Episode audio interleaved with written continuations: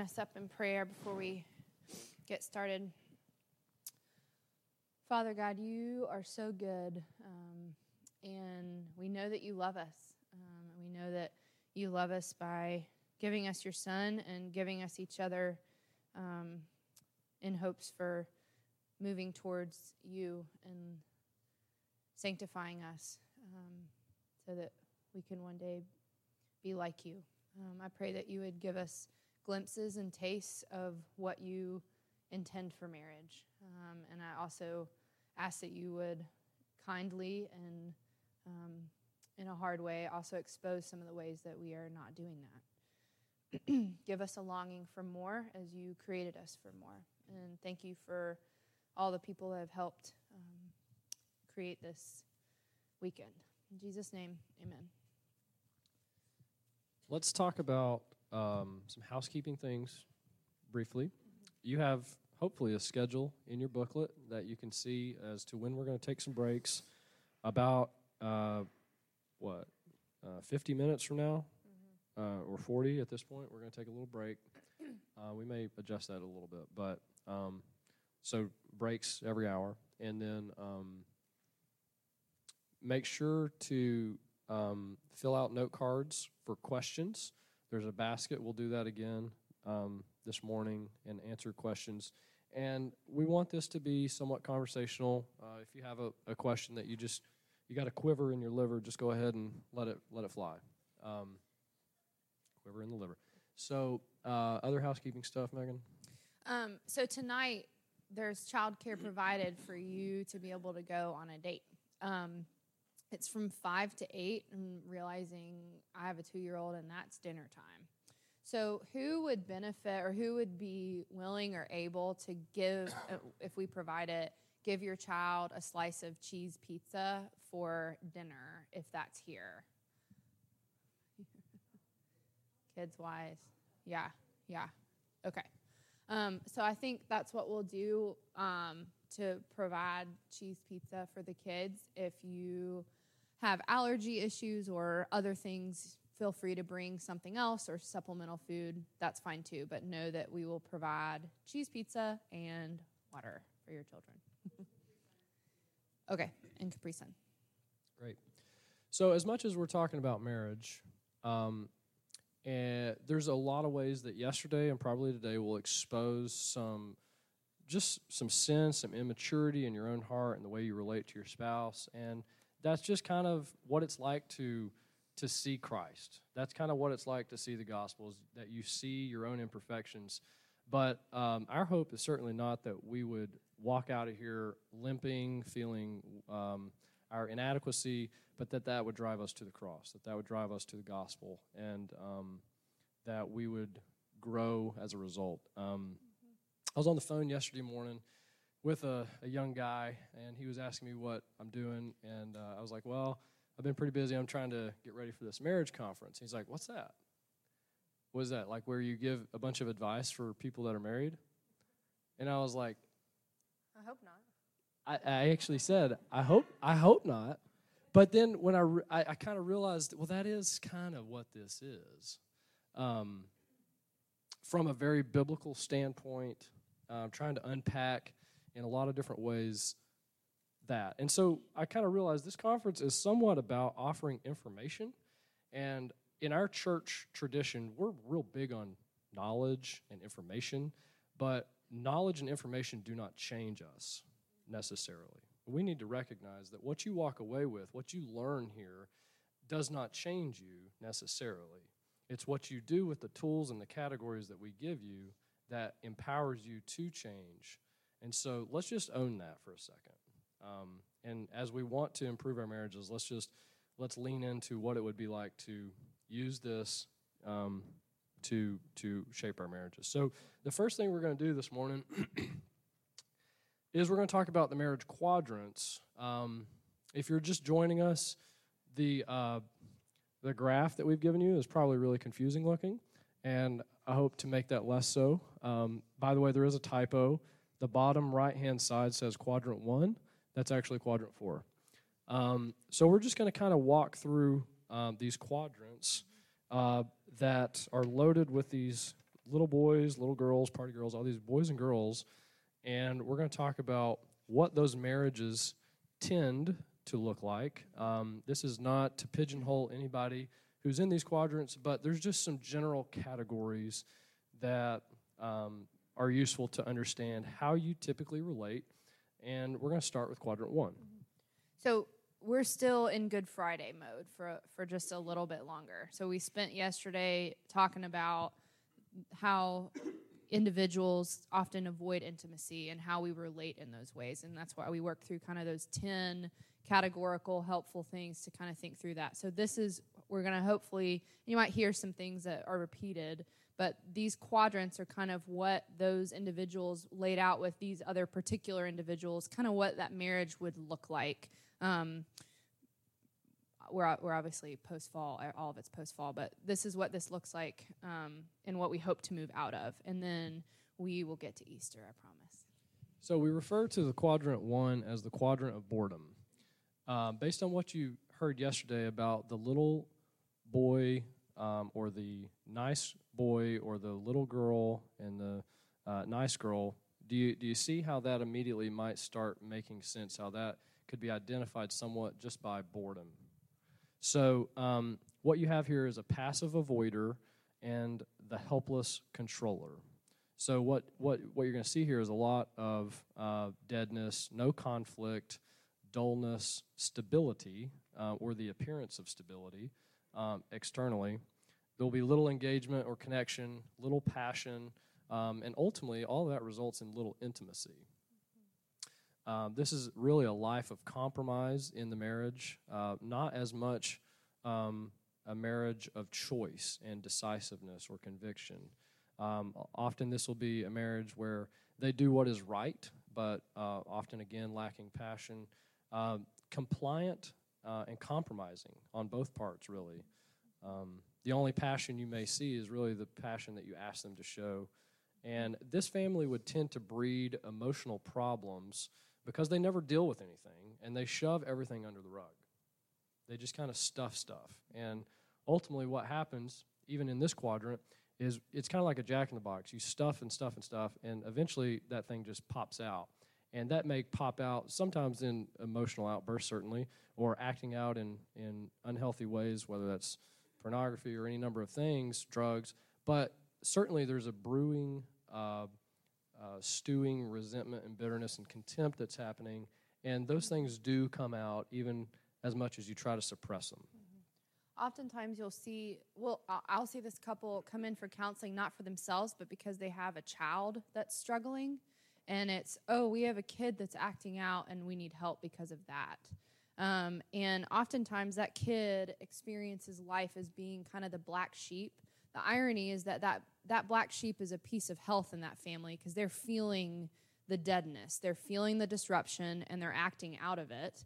But because it's not been modeled to them what it looks like to express emotion, to care for yourself, to care for others, um, they don't have the, the skill set and the tools to then uh, deal with life. Um, these kids um, are kind of are, are, are often really well behaved, or they they experience um, extreme levels of sort of rebellion, um, and that is often what at times can create movement for this couple to see, oh, this kid is having this problem, and it's always they come in often it's like well we got to fix this problem. And then as we kind of start exploring there's a level of like oh there's no space for this kid to uh, struggle. There's no space to have this conversation. Um, anything that kind of sticks out is going to get moved. Um, kind of like brought into conformity. Mm-hmm. like if if there's a way that um, that you um, as a child or you as a spouse um, are different or just like out of the normal range, mm-hmm. that's going to be kind of brought back into conformity one way or another. Mm-hmm.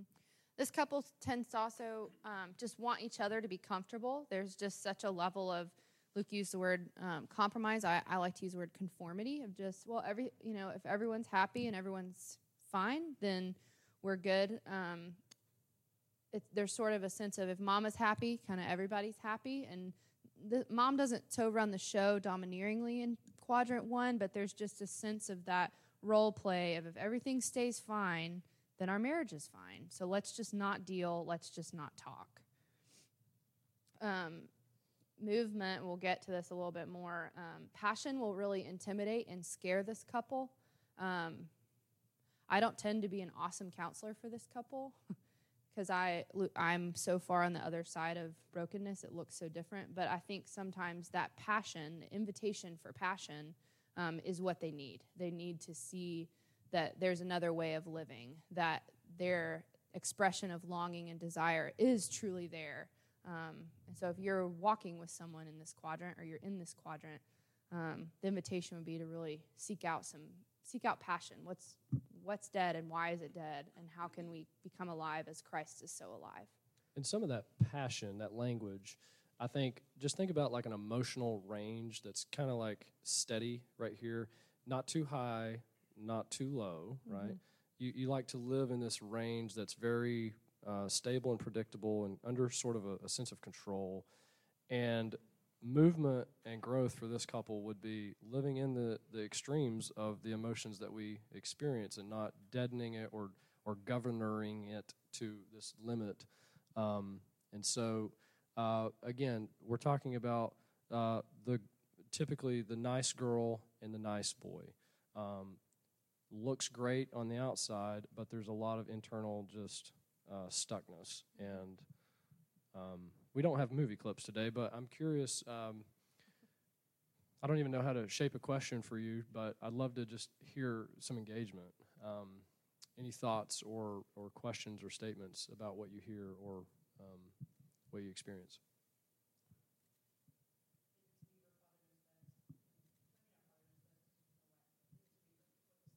Mm-hmm. Mm-hmm. Okay. mm-hmm. Yeah, it absolutely makes sense um, why this couple genuinely probably thinks that they're that they are fine um, because there is no conflict, and therefore, to them that means that that's fine. So it can feel confusing. Yeah.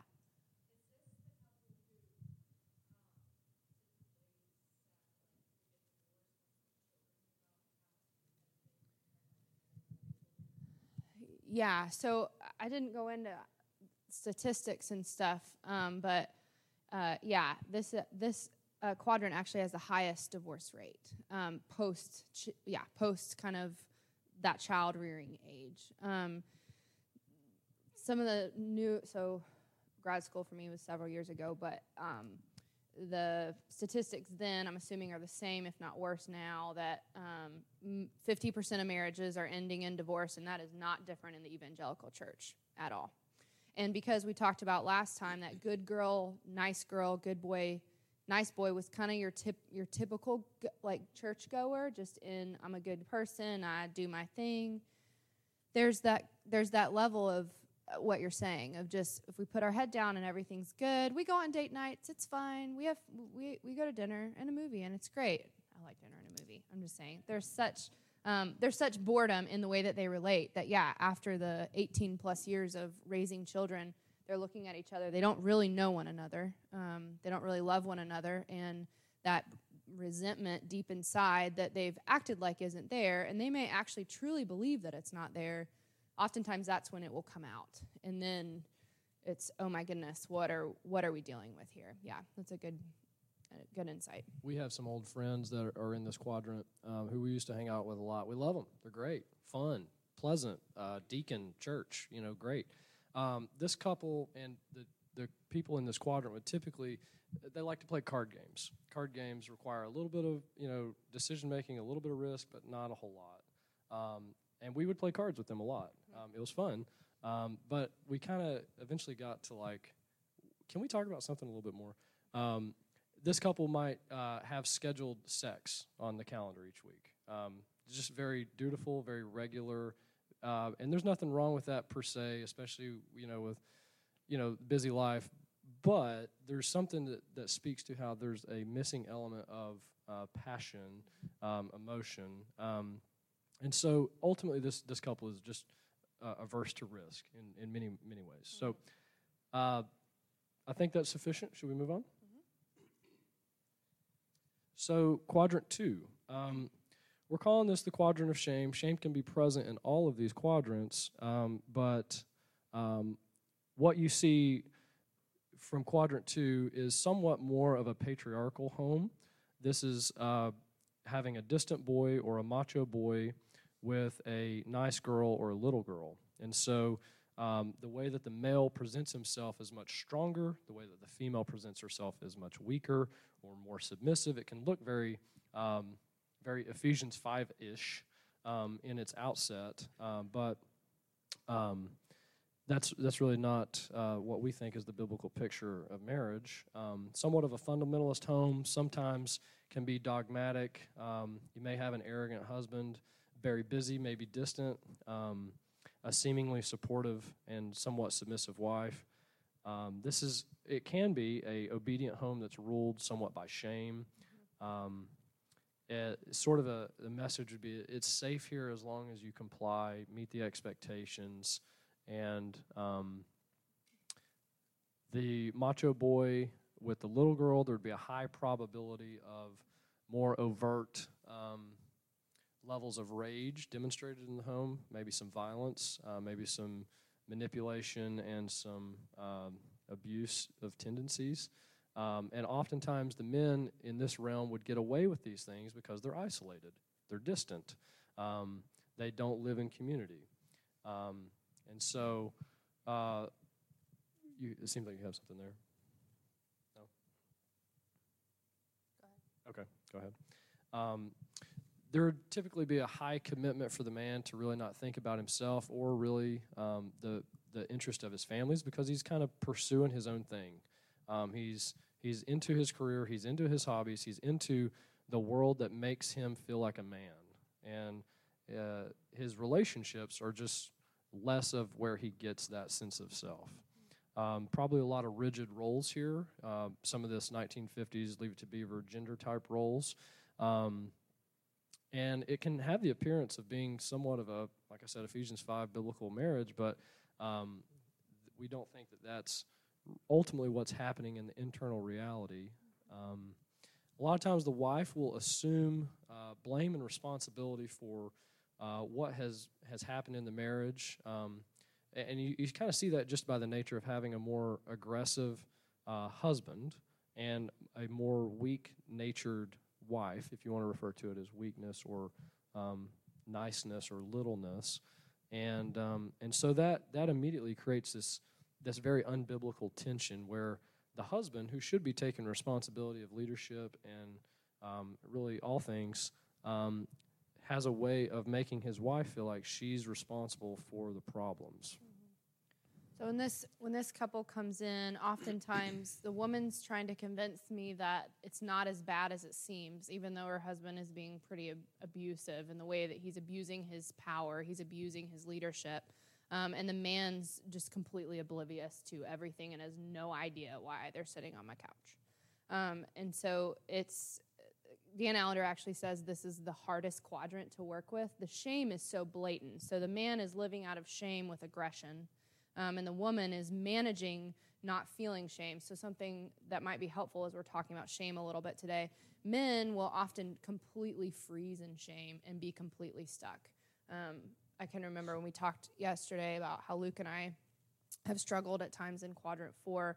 Um, I would try and shame Luke into movement and think if I could just criticize him enough, uh, he'll move out of this. Men completely freeze in shame. Women freeze in a different way, but we will work our way to earn something. Um, that's, and I don't want to stereotype. Men can totally struggle with things like eating disorders and stuff like that, but women will try and do something about it to cover their shame. So the woman's trying to convince me everything's fine. We're the good. We're good.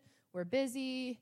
You know, it's it's totally fine. And she manages that shame and kind of suppresses it with an intense behavior to cover it while the man in his aggression just is completely oblivious to the pain that he's causing his family and the abuse of power that he's essentially taking on. The the children um, the children in this family often feel like they're either going to be absorbed by their mom because their mom has needs that aren't being met and so that can often happen or they're truly fearful of their father Um, there's not really an emotional relationship with dad. It's dad's a dictator. Um, and if I abide by his rules, then I'll be okay. So I'm going to abide by the rules. But then there's also this stickiness with mom of, I don't want to take care of you. And so I, there's no safe place. Um, so oftentimes we'll see, uh, we talked about rebellion in the other quadrant. I think in some ways that rebellion of that child is healthy because they're trying to say, hey, something's messed up here and I'm feeling that. This is a child trying to just get away. Um, oftentimes at, at, with this family, that 18 year old is like, I'm out and I'm not coming back um, with intensity because of just how mom's not safe, home is not safe because mom doesn't really have much sustenance, and dad is just mean. And not necessarily overtly mean, and not necessarily abusive per Right. se. And when she says abusive power, I think she's alluding to the fact that um, as a aggressive avoider, he avoids and uses his power, his headship, in a way that does not unite and bring intimacy. Um, so let's just check in here. Um, what do you hear us saying? Do you have questions? Do you have comments?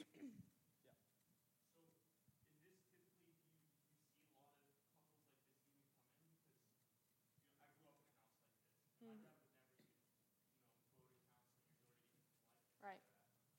Yes. So I have in my notes. I didn't say um, this couple will probably only come in if they're court ordered. Um, so often because of the violence, um, or um, Lord willing, if the church is doing their job and they know about it, to say, hey, like if you're a member, we're gonna, you got to go. This is something we're gonna have to deal with.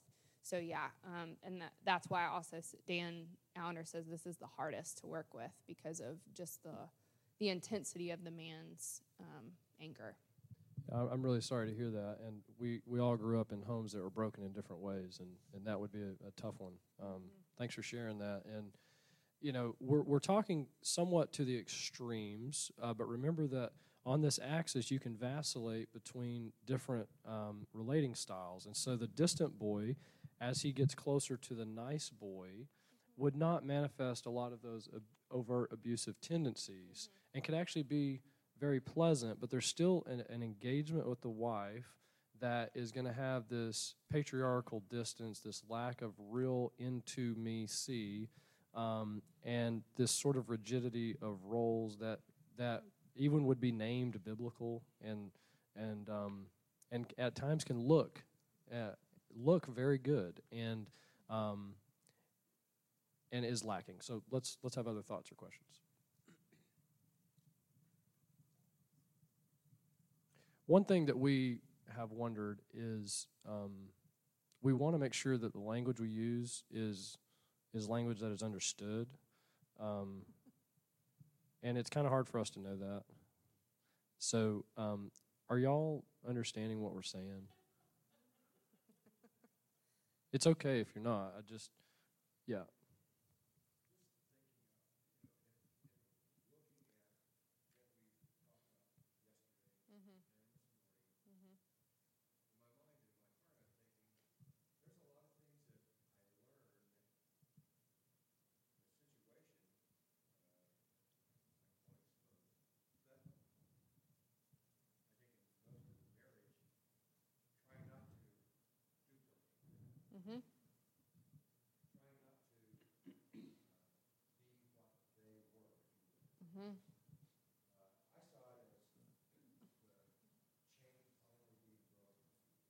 Mm-hmm. There was a cycle that was happening, mm-hmm. and God's intervention,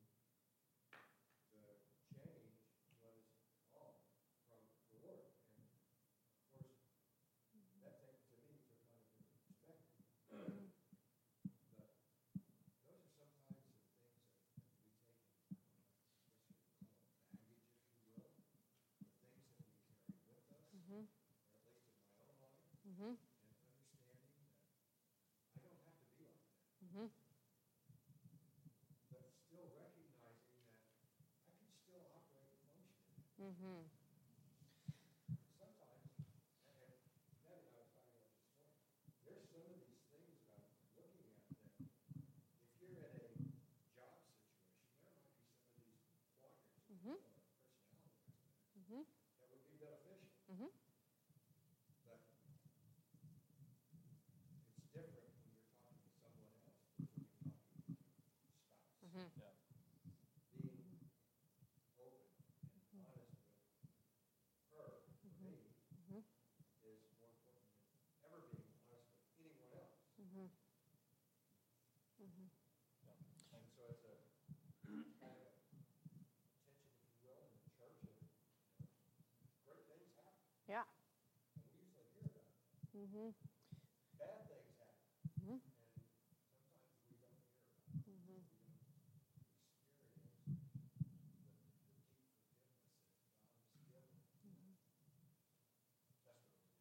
Mm-hmm. Sure.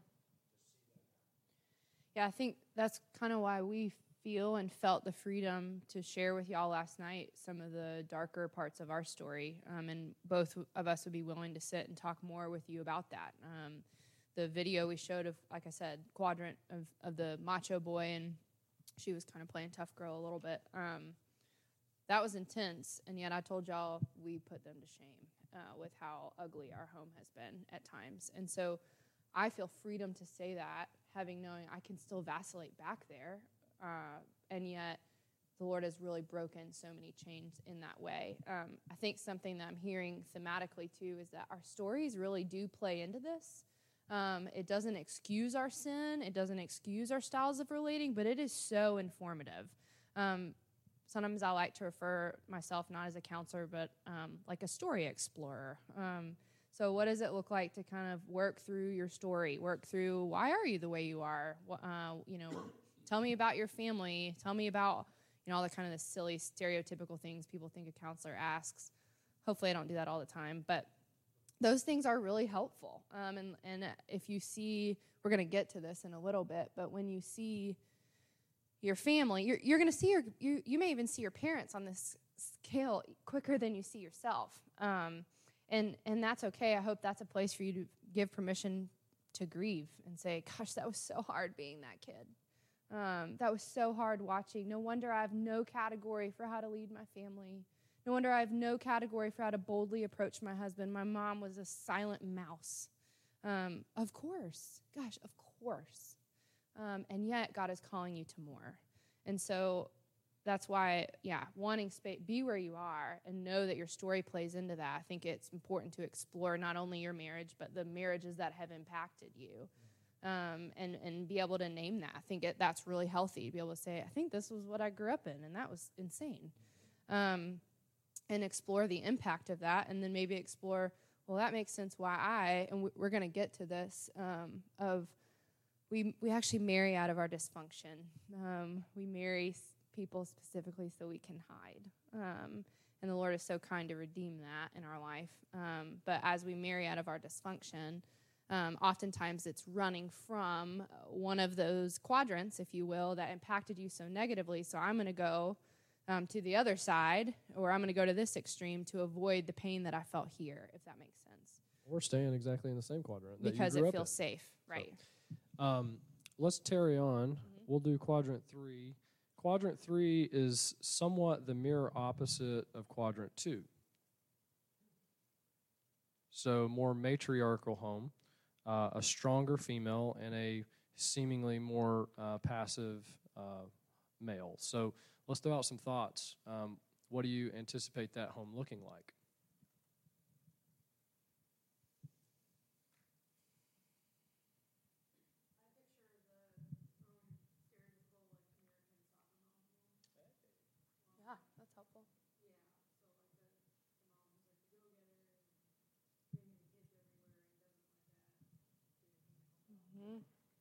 Yeah, that's good. What else?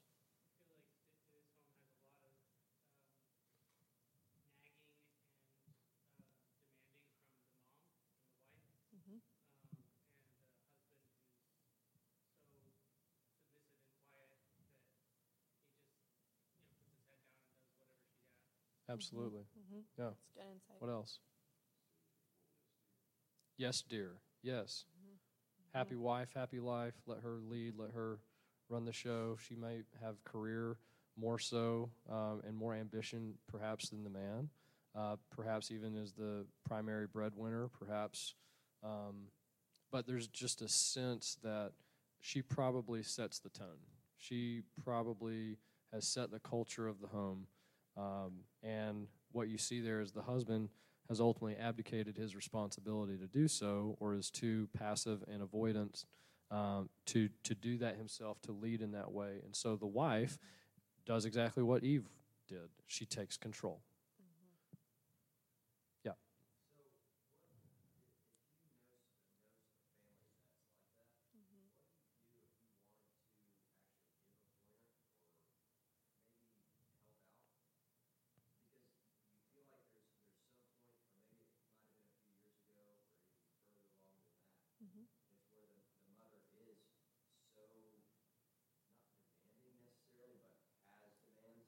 Mm-hmm.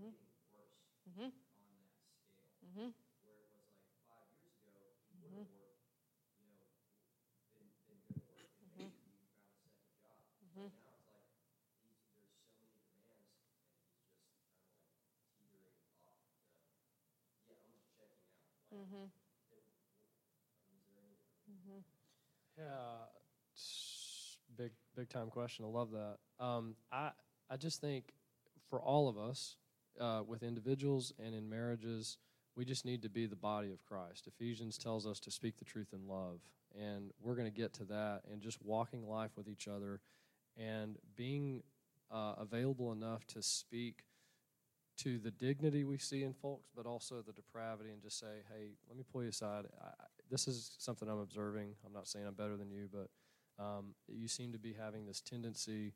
Um, I wonder what that's like. Maybe be curious with them about that. Um, Acknowledging the impact of how emasculated he must feel.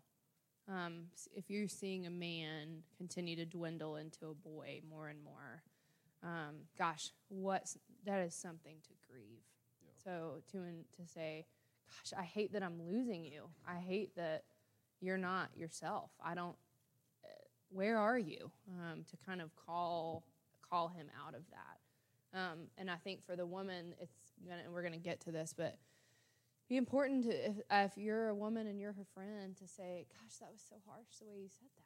Um, I know that you're frustrated with your husband, but woo, there was some sting um, to that language, and to kind of communicate what you're feeling, what you're being impacted by, um, to kind of expose the way they're relating with one another.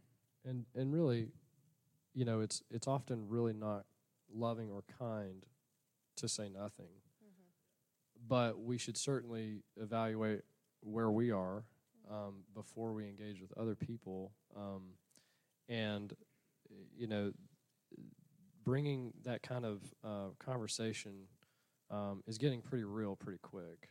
Um, and I would I, I would imagine there would need to be a level of trust established before something like that is brought brought up. Um, and yet, sometimes you just have to you just kind of gotta gotta go with it. But let's let's go on. Um, that's sort of the essence of quadrant three, mirror image of quadrant two, opposite rather. Um, strong woman, tendency for the man to be much more passive. Um, and it's more extremes. The the woman is going to degrade, emasculate, criticize, and the distance, like you're you're naming there, is just going to continue to grow. The chasm gets bigger. Her resentment is fueled by his passivity. Her contempt is enraged by his lack of movement. And it it sort of reaffirms in her her absolute necessary um, role as leader because she sees him not leading. Um, and so his niceness, in some ways, may be a disgust to her. Um, It's kind of a double edged sword because as he becomes less and less of a man, she's going to be enraged by that.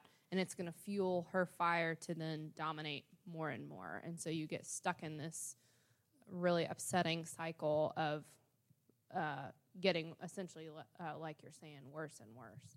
So we're gonna. I think it's a good time to move into the next quadrant. So what we've seen so far is just working backwards. We have uh, a very strong woman with a uh, much less strong man. Uh, working backwards into quadrant two, we have a much stronger man in appearance um, than the woman, and then working backwards into quadrant one, somewhat of two people who are just both terrified in uh, and try to avoid intimacy through passivity. Um, and so now moving into quadrant four, we have again sort of the mirror opposite of quadrant one. And me and Megan live in this quadrant when in, in our unhealth. Um, and this is a quadrant of anger, um, of high emotional volatility at its worst. Um, this is a place where you have a very strong, uh, on the you know appearance, uh, strong man and strong woman.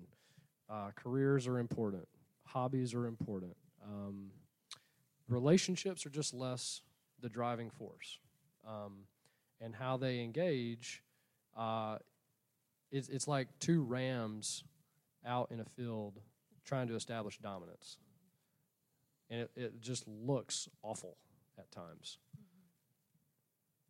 And one of the really great things in our marital story is someone naming for us the fact that as much as our marriage in its worst states is just like combative and fighting and defensive and you know uh, sort of this uh, aggression of types uh, someone helping us see that there's a stability in that because at least we represent ourselves at least we're going to name our desires at least we're not dead at least we are showing up and we're willing to fight and we're not numb.